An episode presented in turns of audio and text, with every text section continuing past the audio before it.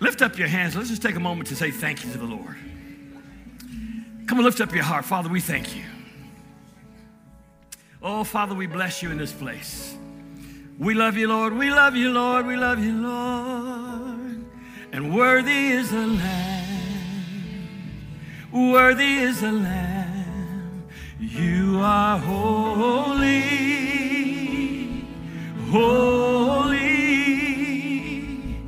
are you, Lord God Almighty. And worthy is the Lamb. Worthy is, come on, you are holy.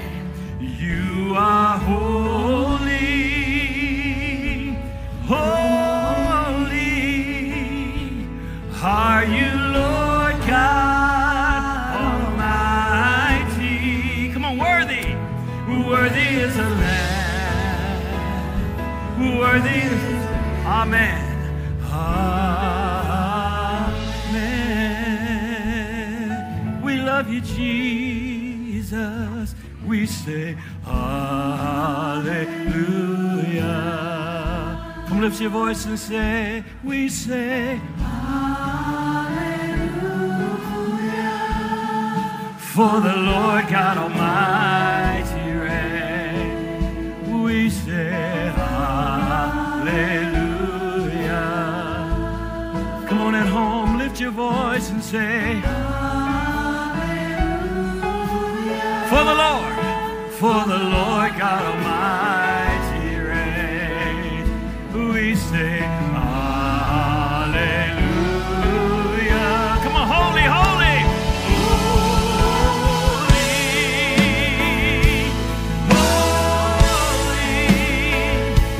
are you, Lord God Almighty. Come on, worthy, worthy. Come on, worthy. You are holy. Are you Lord God Almighty?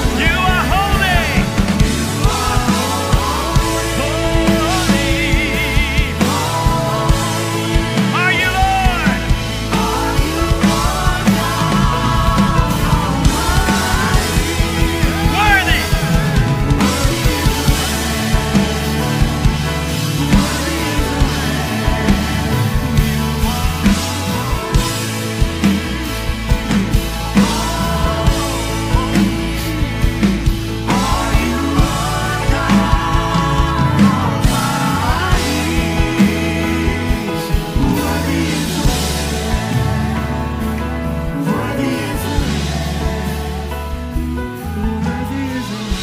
Are you Lord? Worthy. Worthy is the Lamb. Holy are you, Lord God Almighty. Worthy is the Lamb. Worthy is the Lamb. You are holy. You are holy. Come on, lift your hands, lift your hands, lift your hands, lift your hands. Are you Lord God Almighty? Worthy is the Lamb. Worthy is the Lamb. Worthy is the Lamb. Worthy. Worthy is the Lamb. Worthy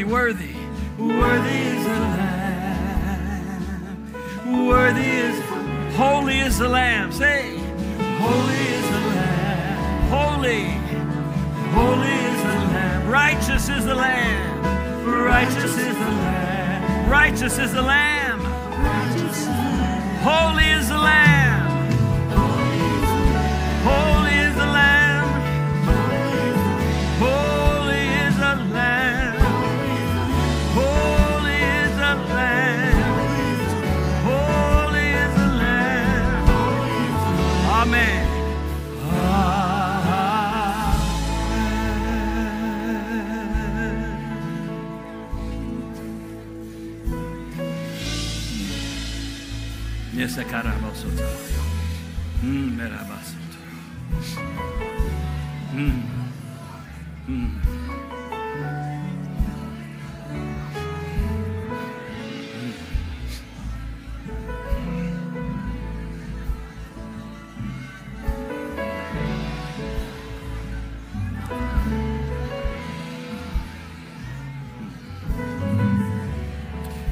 as my word says, be still and know that I am your God.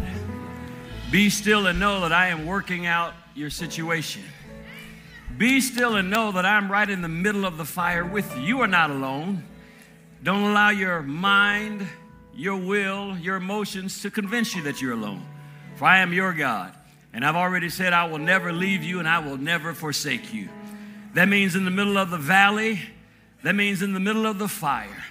That means in the toughest situations of your life, I'm not watching you go through it. I'm with you in the middle of it. So convince yourself right now. Wake your soul and say, stand up, my soul, and trust in God. For I'm your Lord, your God. I've been on your side. I've been there with you every step of the way. And you have my solemn word. I will not leave you. I will not forsake you. I will guide you through this, and my power is available to turn the situation around. But you've got to put your eyes on me. Get your eyes off of the circumstance. Get your eyes off of the situation. Get your ears off of what they said and what they have told you. Get your eyes off of the internet and what the internet has told you about your situation. Put your trust in me. And if you put your trust in me, you will see I'm not going to work it out. I've already worked it out. And the very reason why I've allowed it to even extend this long is because I'm working character on the inside of you. I'm teaching you how to get your answer. I'm teaching you how to put your trust in me. I'm teaching you how to come to me to hear what I have to say. And if you come to me, you'll see that I'll put a calm in your spirit. I'll give you a peace that passes all understanding. And I'll make every one of your enemies bow down and understand that I am the Lord your God. So instead of waiting until you've seen the light of day, instead of waiting until you've seen the turnaround, let your soul celebrate in the middle of the battle. Let your soul be reminded that I am on your side, and let your soul be reminded that victory has to come out of this situation, says the Lord God Almighty. Come on, lift your voice and bless it. Come on, lift your voice and bless it. Come on, lift your voice and bless it. We thank you, Lord. We thank you, Lord. We thank you, Lord. And Father, we thank you for your word today. It's a lamp unto our feet, a light unto our pathway. We put our full trust in you. Thank you for guiding us and teaching us. We are listening, Father. And we know you're leading us and directing us to know what to do. So we love you. We honor you. We thank you for it today. It's in Jesus' name we pray. And everybody said, amen. Before you're seated, turn around and high five two or three people. Tell them you better listen to what God had to say.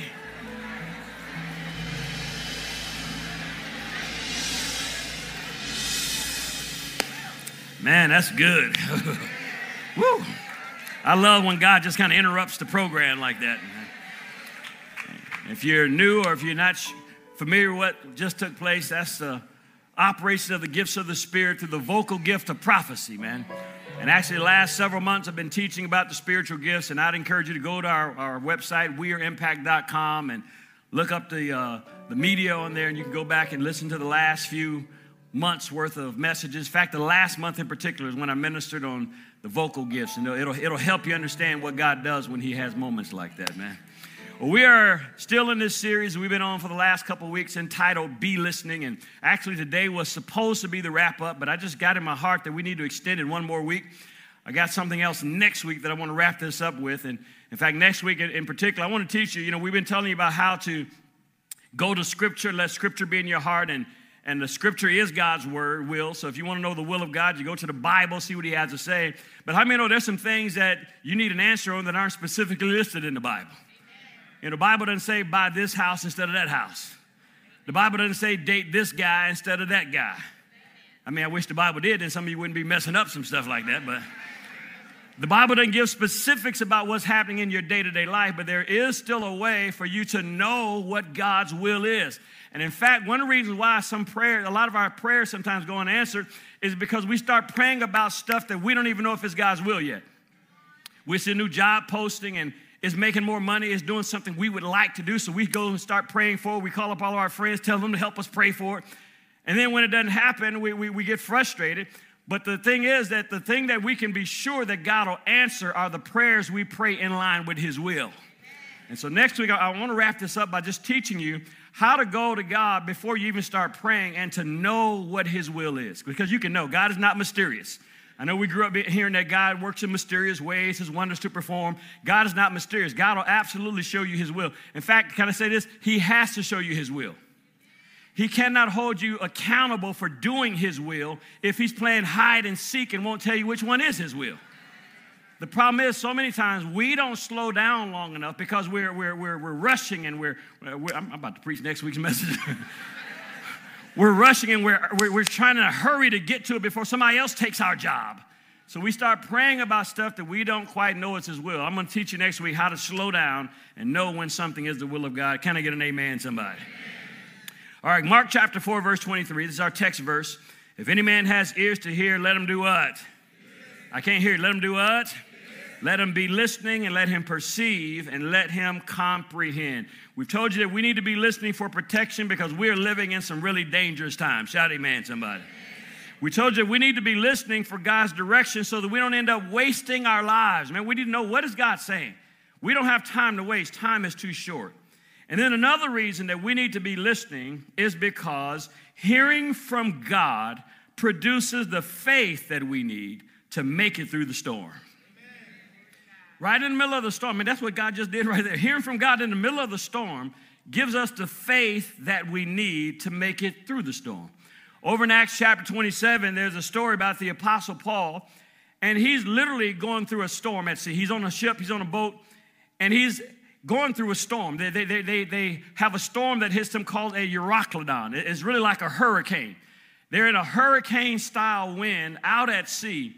And in the middle of the sea, the whole vessel is in danger of capsizing and killing everybody on board. And the issue is that he's in this situation that he didn't even create. It's one thing to end up in a storm because you did something and end up there. He's in this storm, and it wasn't even his fault. In fact, when they got ready to board the ship, Paul didn't have peace to board the ship. I'll teach you about that next week. He didn't have peace to get on the ship. The only problem is he's a prisoner. And because he's a prisoner, the guards and the officers, they completely overrode him. They disregarded him. They boarded the ship anyway in a hurry to get to where they're trying to go. And out in the middle of the sea, they end up in the middle of a big-time storm. Anybody ever ended up in a storm that wasn't because of something you did?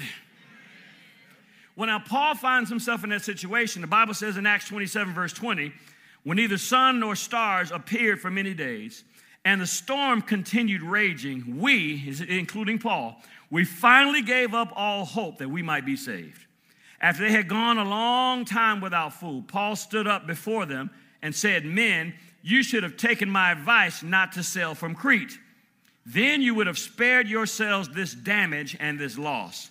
He says, "But now I urge you to keep up your courage, because not one of you will be lost. Only the ship will be destroyed." Well, how do you know that, Paul?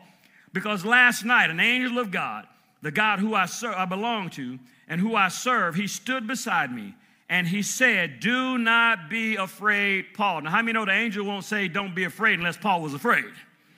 So even the Apostle Paul had a moment there where he's starting to question if I'm going to make it out of this. He said, "You must stand trial before Caesar, and God has graciously given you the lives of all the people you are sailing with." That's my confession every time I get on a plane. Not only am I going to live, but everybody on this plane is going to live. Amen. Come on, I mean, ain't nobody dying of a heart attack while I'm on this plane. And I say that because I mean, I got right standing with God. Amen.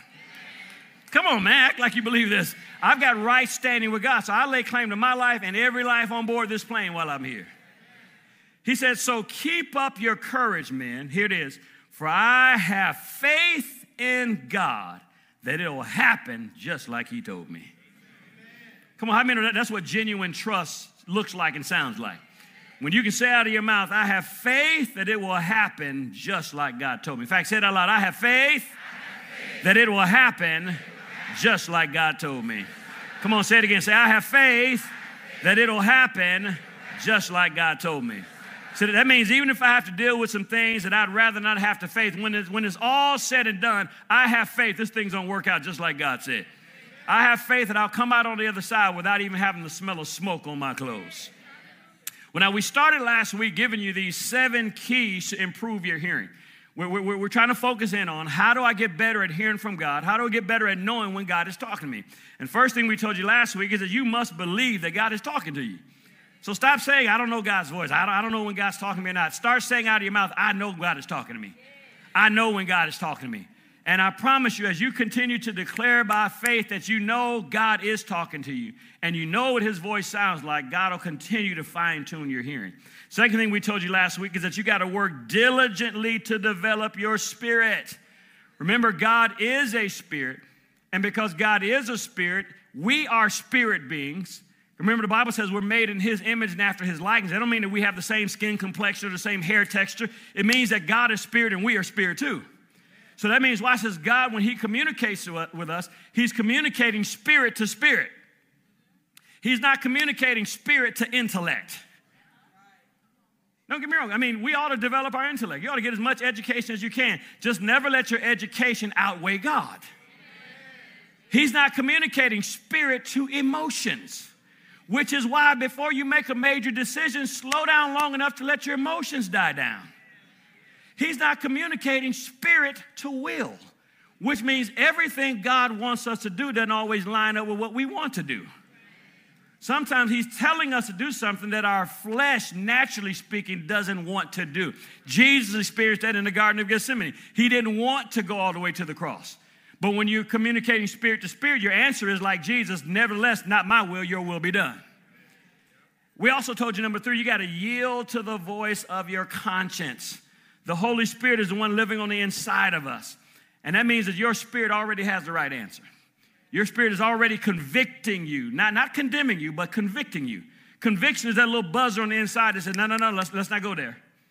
The conviction is a little buzzer on the inside when you wake up the next day and your spirit is like, nah, that's not what we should have done. And if we learn to listen to the voice of our conscience, our spirit will stay sensitive to God. As we continue to override the voice of our conscience, our spirit becomes dull. Come on, wake up, guys.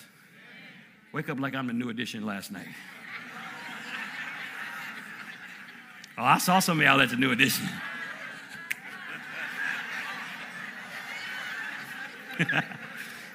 No, most of them are still at home. Hey, guys, we miss y'all. Fourth thing I told you last week, you got to slow down and rest.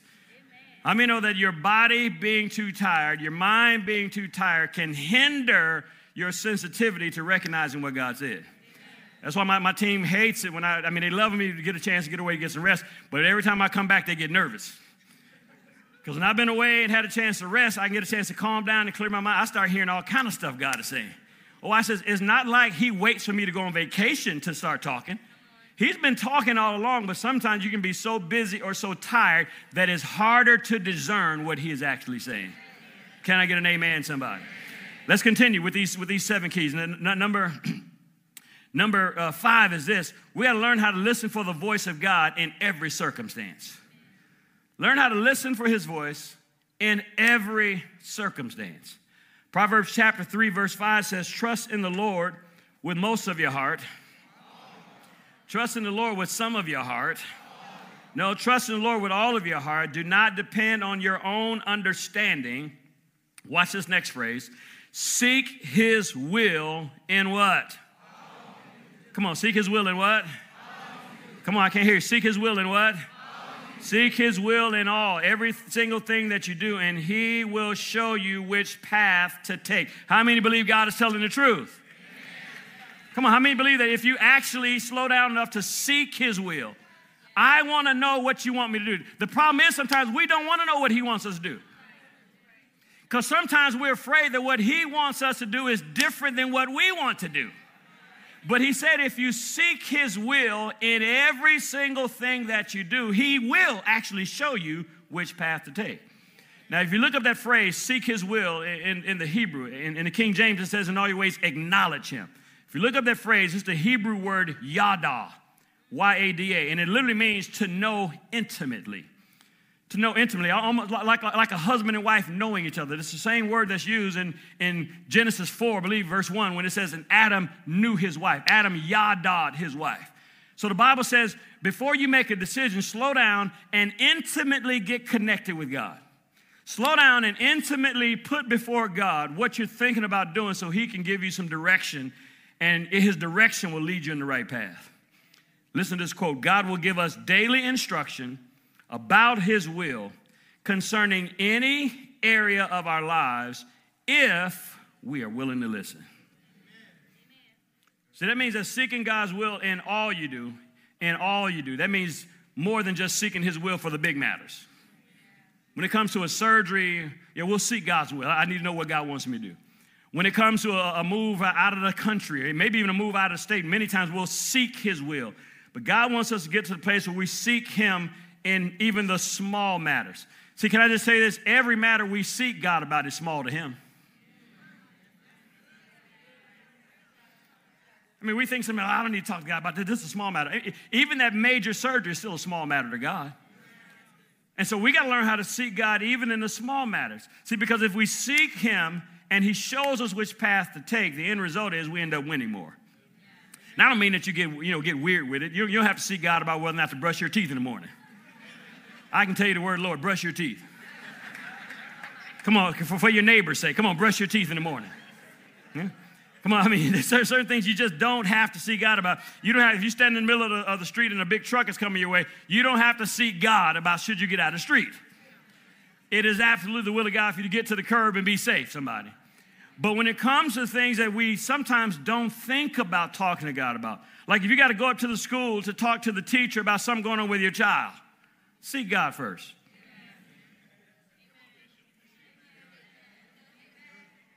I mean, if you see God first, then you won't go up there and act all ignorant and be on the news getting arrested. And if you get arrested, tell them you go to Bethel. Tell them you're part of Rudolph McKissick's church. Tell them I'm giving you permission. Tell them you go to.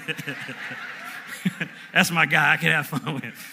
But if you get arrested, man, it's because you didn't slow down to see God. Even if you're an employer, watch this, and you got to reprimand an employee, seek God first.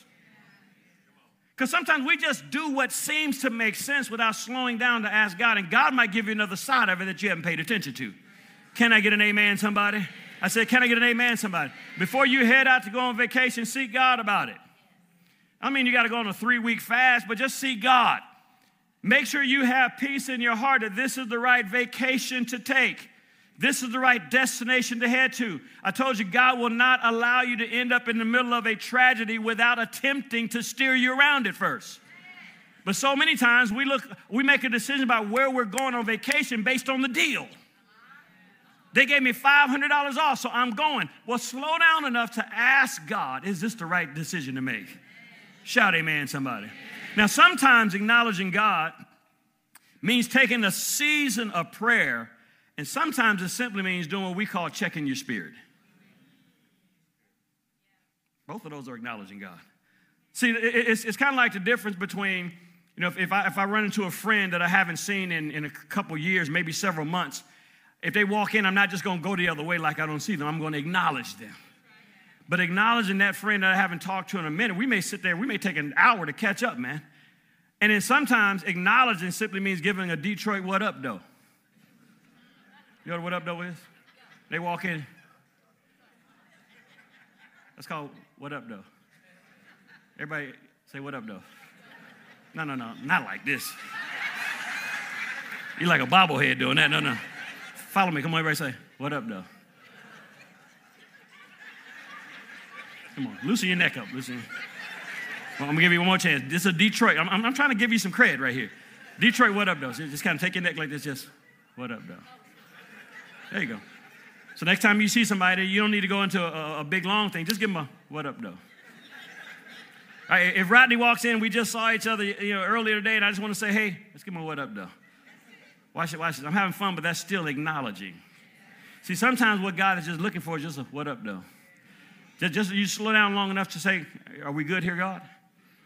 Are you okay with this? Just slow down. Everything doesn't take 3 weeks of fasting and prayer. Some things do, but some things are just like, what up, though, God? I'm just trying to make sure you're good with this, God. I don't want to take off doing something that doesn't have your blessing on top of it. Shout amen, somebody. Amen. See, Benny Hinn wrote a book years ago called Good Morning, Holy Spirit. The book at the time was revolutionary because You know, a lot of folks knew how to talk to the Father God. A lot of folks would communicate and praise Jesus. But many of us hadn't been taught to acknowledge the Holy Spirit. And the truth of the matter is, the one who's actually with us every day here is Holy Spirit. And one of the things you want to get into the habit of is just in the morning. I don't mean getting weird and spooky with it, but just in the morning, just acknowledging that the greater one is with me. That means everywhere that I go, I'm just acknowledging Holy Spirit is here too. Holy Spirit is here to guide me. He's here to direct me. And he knows you. He knows your personality. He knows what it takes for you to recognize he's talking to you. So if you take any steps or effort in his direction to acknowledge him in everything you do, he will slow down and make sure you have clarity about what his will is. Mark chapter 4, verse 23, we already read it. It says, if any man has ears to hear, notice it says, let him be listening. That means it's a continual process. It means that we don't just listen at the beginning, then take off and do the rest of it on our own. Let him perceive and comprehend. That's because God doesn't typically give us the total picture up front. God usually gives us just enough of the picture to start obeying him. That's why when Abram got ready to leave Ur of the Chaldees, God says, get out of your country, get away from your kindred. He says, go to a land that I will show you. Well, why didn't God just show him then? Because many times if God gives us the whole picture up front, we will take off and we stop listening. Remember when God told Abram in Genesis 15 or Genesis 22, he told him to take his son to Abraham, told him to take his son Isaac to a mountain that I will show you of, and I want you to sacrifice your son. Well, now, why did he just tell him which mountain up front? Because it took him 3 days to get there, and for 3 days he had to keep listening to God. Watch this, because his ear was fine-tuned to listening to God. When he got to the mountain and the angel called out and said, no, you don't need to sacrifice your son, he was able to hear because he had been listening for 3 days. See, some of you, you absolutely heard from God, but you're not hearing from God. Because you've set in motion, this is how I do it, this is how we've been doing, this is how we always gonna do it. And if you don't have your ear fine-tuned to constantly listening, you will miss a shift when God shifts in his direction. I'm preaching better than you're saying amen. See, if God had showed me everything that Impact Church was destined to do back in the beginning, I would have missed the mark, man. I'd have been in trouble. Because if he had showed me I was going to be packing up, moving to Florida, and we're going to be planting churches in other cities, and now having churches in Peru and a church in India and other place that we'll end up planting church. If he had showed me all of that on the front end, one or two things would happen. I would have either gotten frightened, thinking that's too big. God, you can't be talking about me. Or I would have gotten discontent with my current assignment. See, because sometimes if God gives us too much, we start thinking about what we believe we're supposed to do later, and we stop being faithful to what he's called us to do now. See, with God, there are no steps to get you there. See, we got wherever you are right now is the perfect will of God.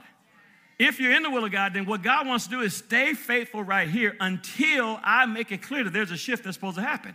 And watch this. When God brings a shift, everybody that's a part of your spiritual journey, that's a part of your check-in, your covering, will recognize that there's a shift going. So sometimes God can't tell us the rest so that we don't end up getting discontent with the thing he's told us to do right now. Amen? We got to go back to God and make sure we get the rest of the details. The sixth thing that'll help to fine-tune your hearing is maintain a healthy respect for your spiritual leadership. Maintain a healthy respect for your spiritual leadership. Everybody needs spiritual leadership. Everybody needs to be connected to a local church. Shout amen, somebody. I don't mean just attending a local church. Come on, say amen, somebody. There's a measure of grace that is there when we are attending a local church. There's a different level of grace that is there when we become committed. Why? Because if we're just visiting a sheepfold, that means we got the right to kind of come in and go out and go. Let me go be a part of this sheepfold this week. Bah. Then let me come be a part of this sheepfold this week. Oh, that's a good word. Bah. What God wants us to do is get planted. When we get planted, watch this, we get to know the great shepherd's voice, but we also get to know the under shepherd's voice. And there's protection and wisdom that comes from the great shepherd's voice flowing through the under shepherd's voice. Ephesians 4 verse 5 says, there is one Lord, one faith, one baptism. There's one God and Father of all, who is over all, in all, and living through all. However, he's given each one of us a special gift through the generosity of Christ. I told you a couple weeks ago that the veil has been torn, or last week the veil has been torn, and that means we have a right to go to God for ourselves. You don't need a pastor or priest or anybody to be your intermediary. Thank God for counsel. We need counsel, but you have a right to go to God for yourself. We can go straight to the Father because there's one Lord, one God, one Father who's over everything. All of that is true. However, the Scripture does say because of Jesus' generosity, he's given each one of us a special gift. Let me show you what one of those gifts is. Ephesians 4:11 says, now these are the gifts that Christ gave to the church. He gave apostles as a gift, and prophets and evangelists. He gave pastors as a gift, and he gave teachers. See, along with the other what we call fivefold ministry gifts, God intended for your pastor to be a gift into your life. Hear me out. I'm saying this as your pastor. God intends for your pastor to be a gift. Well, let me say this. He intends your pastor to be a gift, not a God. And sometimes the pastors and the congregants get that mixed up. Your pastor's not supposed to be a God in your life. Your life's not supposed to be ordered based on what just comes from the pulpit, because what comes from the stage is supposed to be in line with the book, which is why we got to know the book for ourselves. Because if the one on the stage, no matter what they are called, is telling you something that doesn't line up with the book, we're not supposed to obey that. Come on, that's why Paul said, follow me as I follow Christ. If what I'm saying is not in line with Christ, then you're not obligated to follow it. But your pastor is supposed to be a gift. Watch this. Their responsibility is to. Let's put a colon right there. Because this is sometimes where people get mixed up. They get mixed up in not understanding what the role of their pastor or their pastoral team is supposed to be. Because our pastor's role is not supposed to be to hang out and be our best friend. Come on, say amen, somebody. The responsibility of our pastor is not supposed to personally help us through every problem we face. The responsibility of our pastor is not supposed to be to attend every one of our personal functions. You still out there? You going home? I'm trying to help you understand how to hear from God. He says that their responsibility, watch this, is to equip God's people to do his work and build up the church, the body of Christ. You want to know my job description? That's it right there, to equip you to do God's work. Not to do it for you. Come on, somebody. Not to think you're incompetent and you can't do it. My job is to equip you, to come in here every single week and give you tools to grow up, mature, develop, so you can go out and do the work God called you to do. See, God intended for our pastor, our pastoral team, to be a gift in our life that helps mature us into the full purpose that he destined for our life. Now, can I just tell you this? Every person that has pastor or bishop in front of their name isn't necessarily a gift to us. I'm going to teach you because there's a lot of herding of the sheep that's taking place in the body of Christ. There's a lot of rock star preacher stuff that's going on in the body of Christ. And I want to quickly give you, the Lord gave me this, I want to give you this real quickly. How do you recognize if the pastor is actually a gift to you or not? First thing that a pastor that's a gift is going to do is serve the people. So they say a pastor who is a gift is going to serve the people. See, pastoring is not for what we can get out of this. You never hear me stand up reprimanding you because you didn't buy me a certain kind of watch. I don't need a watch from you. No offense. If you're led to do something for your pastor, that's fine. But there should be no expectation from a pastor of what they should get from their congregation or from their staff. That's why no offense, I'm not trying to compare us to anybody else. That's why we don't have a bunch of pastoral anniversaries and a bunch of this and that. Why? Because my job is to make sure I'm ministering to you. I'm here to serve you. I'm taken care of very well. My board takes good care of me. I'm not sitting here scraping pennies together. So I'm not sitting around complaining about what you all didn't do for me for my birthday or for Christmas or for Father's Day. I'm here to serve you, not to be served by you. In fact, if the truth be told, the pastor is supposed to be the chief servant of everybody in the church. A pastor is a gift if they love the people. That's a pastor's job, to have genuine concern for your well-being. We should never get to the place where the church becomes so big that the pastor no longer cares. If the things happening in your church don't break your heart, even 25 plus years in, you ought to get out and go sell tacos, do something else. Because the pastor's got to love the people. Pastor number 3 has got to protect the people. Protect them. My job as an under-shepherd is to protect you physically, emotionally, spiritually. I knew it wasn't popular to add a bag check out there. We don't want to have to check your bag any more than you want us to check your bag. But my job is to make sure you can leave here safe every week. And the Bible says that we're supposed to be listening, and the world around us is getting more and more dangerous. I heard the Spirit of God say to me, make it harder for somebody to do stupid stuff in this church. Doesn't mean you make it impossible, but make it harder. That's my job, to protect you.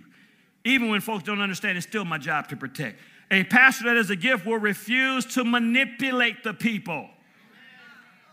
Come on, that means that people are not pawns to help fulfill a pastor's vision.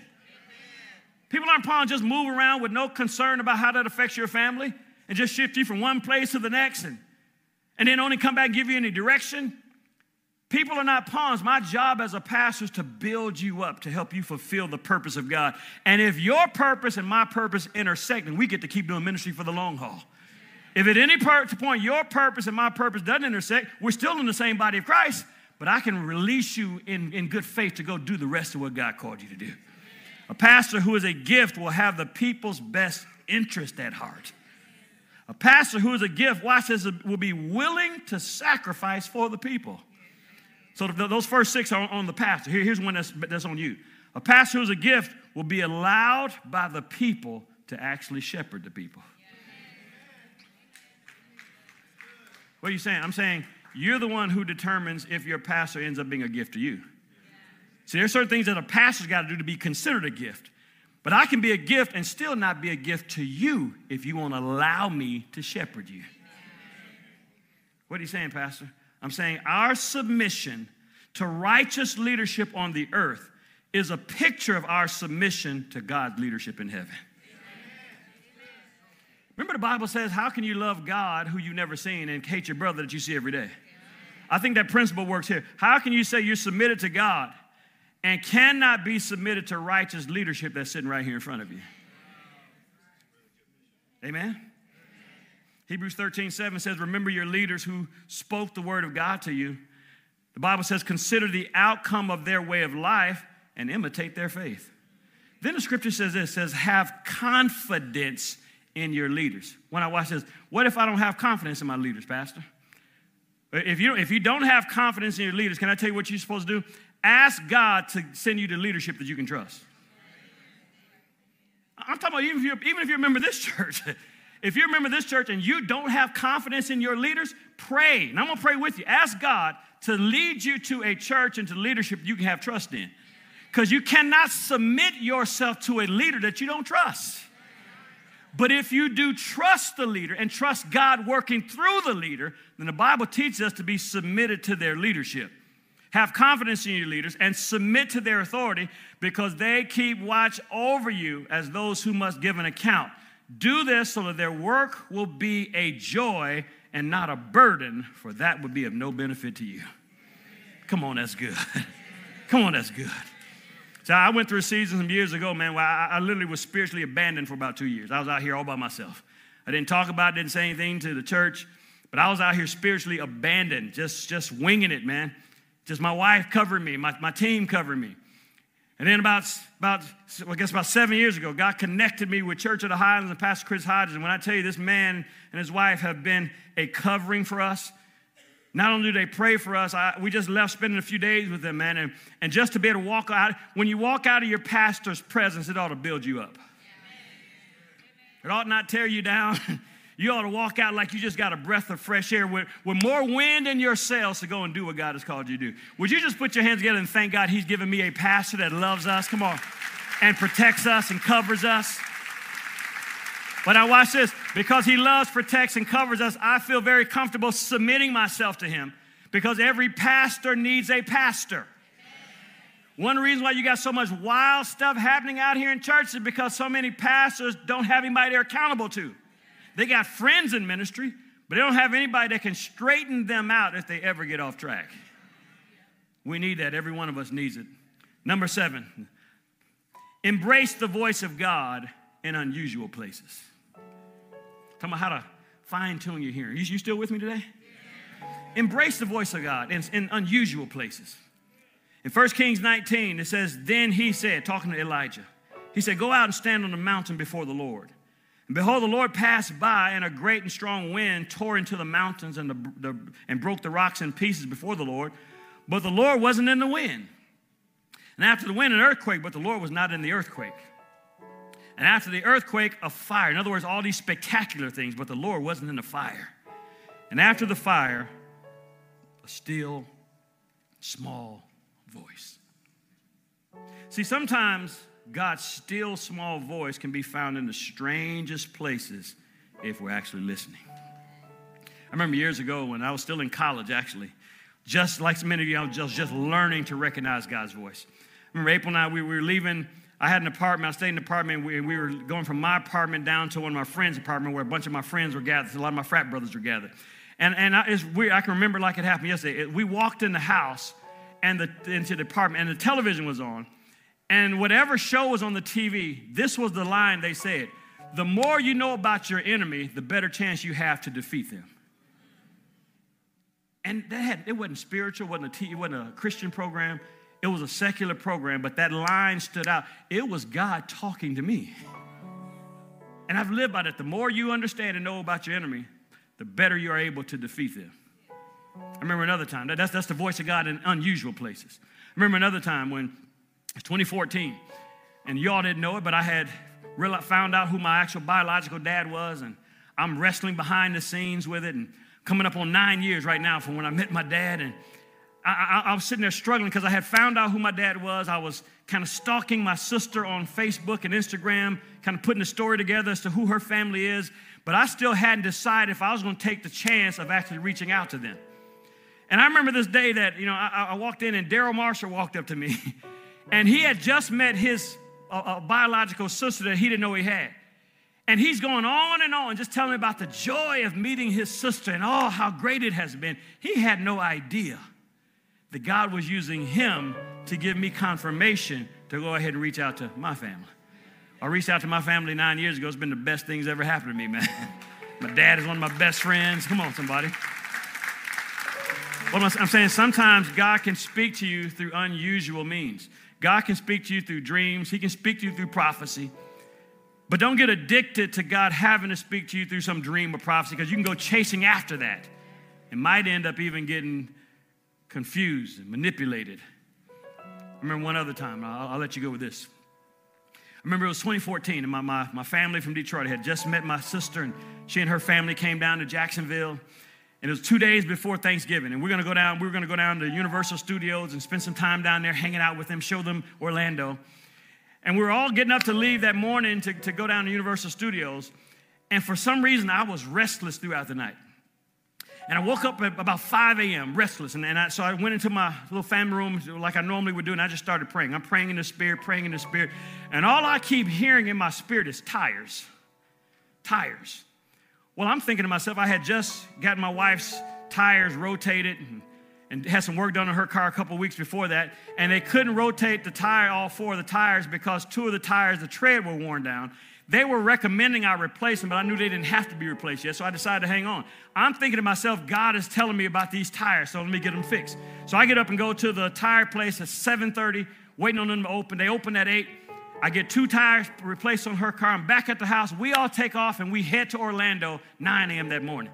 All the way through Daytona, it is a torrential rain. I mean, it is raining.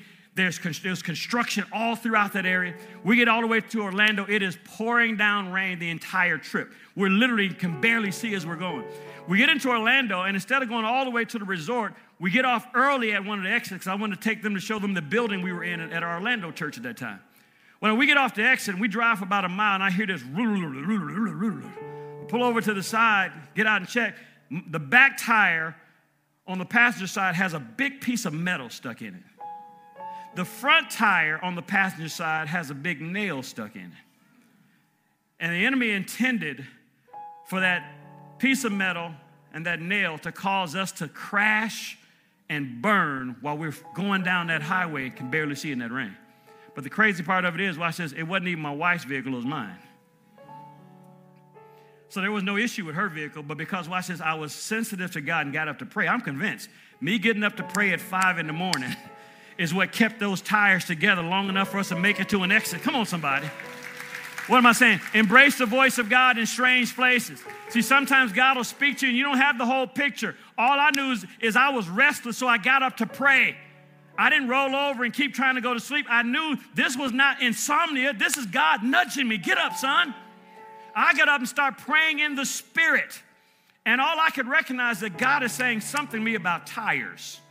But I am convinced that my prayers kept that tire completely intact, kept that tire from blowing out. Come on, kept my family safe. Why? Because he'll always guide you into all truth. He will always show you things to come. But we got to learn how to be sensitive enough to recognize when God is speaking. Come on, lift up your hands. Father, we thank you. Thank you for your voice. It's a calming voice. It's a reassuring voice. It's a voice of direction. It's a voice that helps us understand, Lord God, what you want, what you're doing. Father, with everything in us, we love you, we honor you. And we thank you, Lord. You continue to speak to us, and you continue to fine-tune our hearing so that we know your voice, and the voice of a stranger we will not follow. Now with every head bowed and every eye closed in prayer, if you're here today and you do not know Jesus as your Lord and Savior, I didn't say you were a bad person. You could very well be the nicest person in the building today and still not be saved. But if you're here today and you do not know Jesus as your Lord and Savior, can I please pray for you? I'm not going to embarrass you. I'm not going to ask you to stand up and come here to the front of the church. Right there in your seat where you are, I want to lead you in a simple prayer, but this is a prayer that will change your life forever. So if you're in the room or if you're online, and you can honestly say, Pastor, I'm not saved, or Pastor, I don't know if I'd go to heaven or not if I died today, then I want to ask you, will you please let me lead you in a simple prayer? And I'm going to count to three in just a moment. When I get to three, if you are not saved, if you're not born again, I'm going to ask you to raise your hand as high as you can. I'm going to ask you when I get to three, don't wait, don't think about it, don't contemplate it. Just shoot your hand up as high as you can. And that's going to be my indication that you're giving me permission to include you in on this prayer as I take time to pray for you this morning. So here we go. 1, 2, 3. If that's you, lift up your hand. Thank you. I see that hand there. Beautiful. Another hand there. Thank you. Another hand right there. Thank you. Another hand there. I love it. Thank you. Another hand there. Thank you, ma'am. Another hand there. Another hand there. Beautiful. Come on, all over the room. Hands are going up. Come on, if you're online, lift up your hand. Even if I can't see you, still lift up your hand. Right there at home, right there at the hotel, right there at the hospital, wherever you happen to be. Lift up your hand. Let heaven know you're saying yes to God's invitation today. Anybody else before we pray? This is as tough as it gets right here. Once you raise your hand, you can put it back down. We're not here to embarrass you. I'm just going to ask you to repeat this prayer. Mean it with all of your heart, and God's going to meet you right there at your seat. If you raise your hand, I want you to pray this prayer right there to yourself. Say, Dear God in heaven, thank you for loving me. Thank you for sending Jesus to die in my place. He paid the price for my sin, but you raised him from the dead, and I know he's alive right now.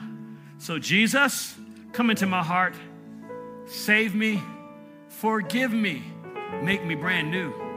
I surrender my whole life to you for the rest of my days. And according to the Bible, I am right now born again. Amen. Come on and help us celebrate Impact.